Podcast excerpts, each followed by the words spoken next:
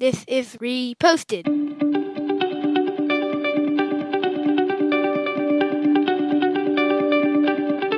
Every morning, Larry and I dig into a quote or idea that has caught our eye. Our hope is that our chat inspires you to never stop thinking and possibly challenges you in a new way.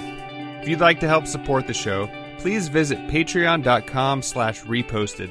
Thank you for stopping by.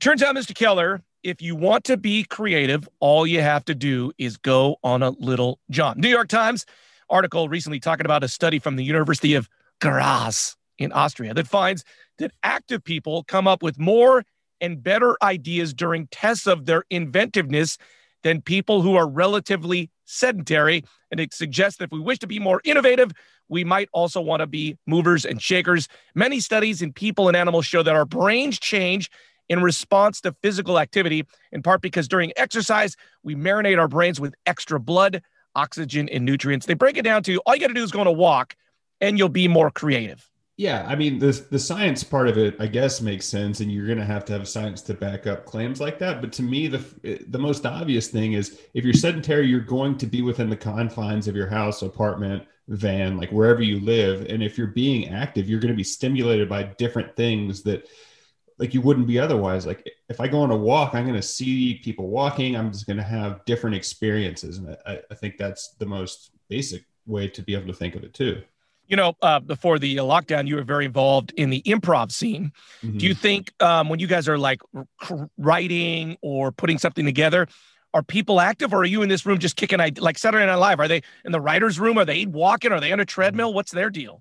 I think I don't really know, but from what I've heard of Saturday Night Live, is they do a lot of it in in the room, and they're kind of in the confines of Thirty Rock. But I think being on your feet, being more active. I mean, I guess a lot of times improv kind of was born or is used as a tool to um, write sketch and so you improvise something and you're like oh that was funny let's rewrite it so let, let, let's get it on its feet I, I did writing lab at the groundlings and the way that works is you get a prompt you have five minutes to write an idea and then you get up and you improvise it and you kind of see what works and what doesn't and then and then you write it so this is that's not really exercising but it's getting it on its feet and it's getting it um, more active to be able to deal with it rather than just kind of thinking about it more cerebrally.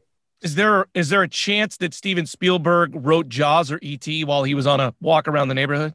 No, he had a standing desk and he was walking on his treadmill. I mean, I read this and I also thought of every single article I read about the morning routines of CEOs. I'd say 85% of CEOs start their day with some form of exercise. And whether or not the CEO has to be creative, they're a successful person. And like, maybe not in a traditional creative sense, but like it's a good thing to be doing in general.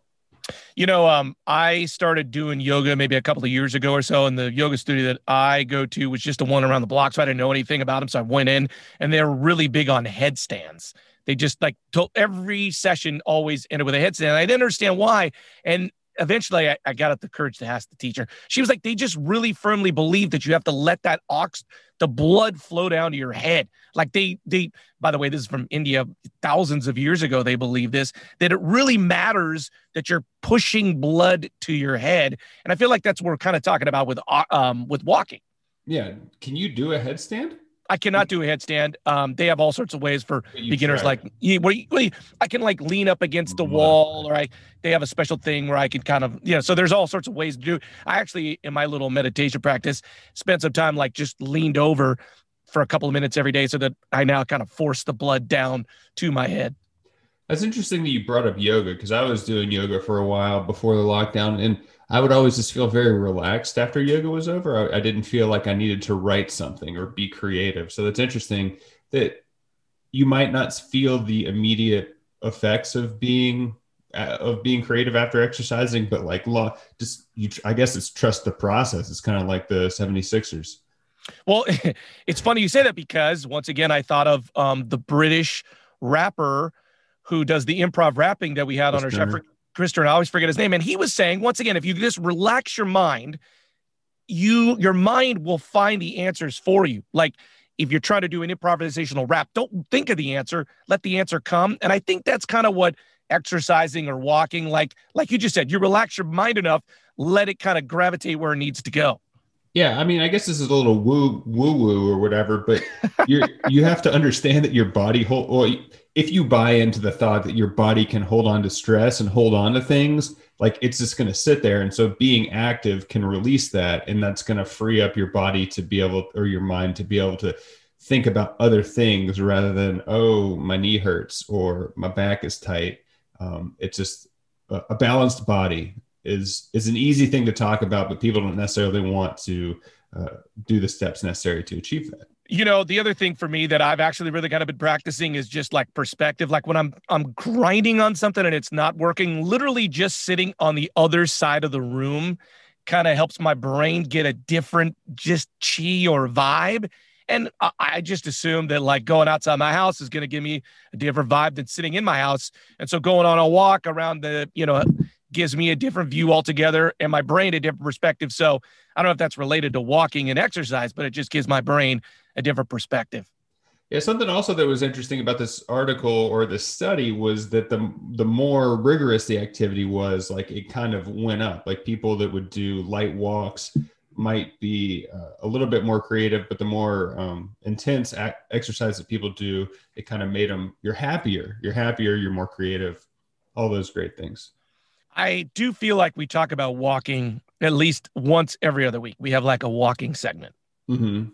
Yeah, I like I like to walk. Well, I, I like to walk too.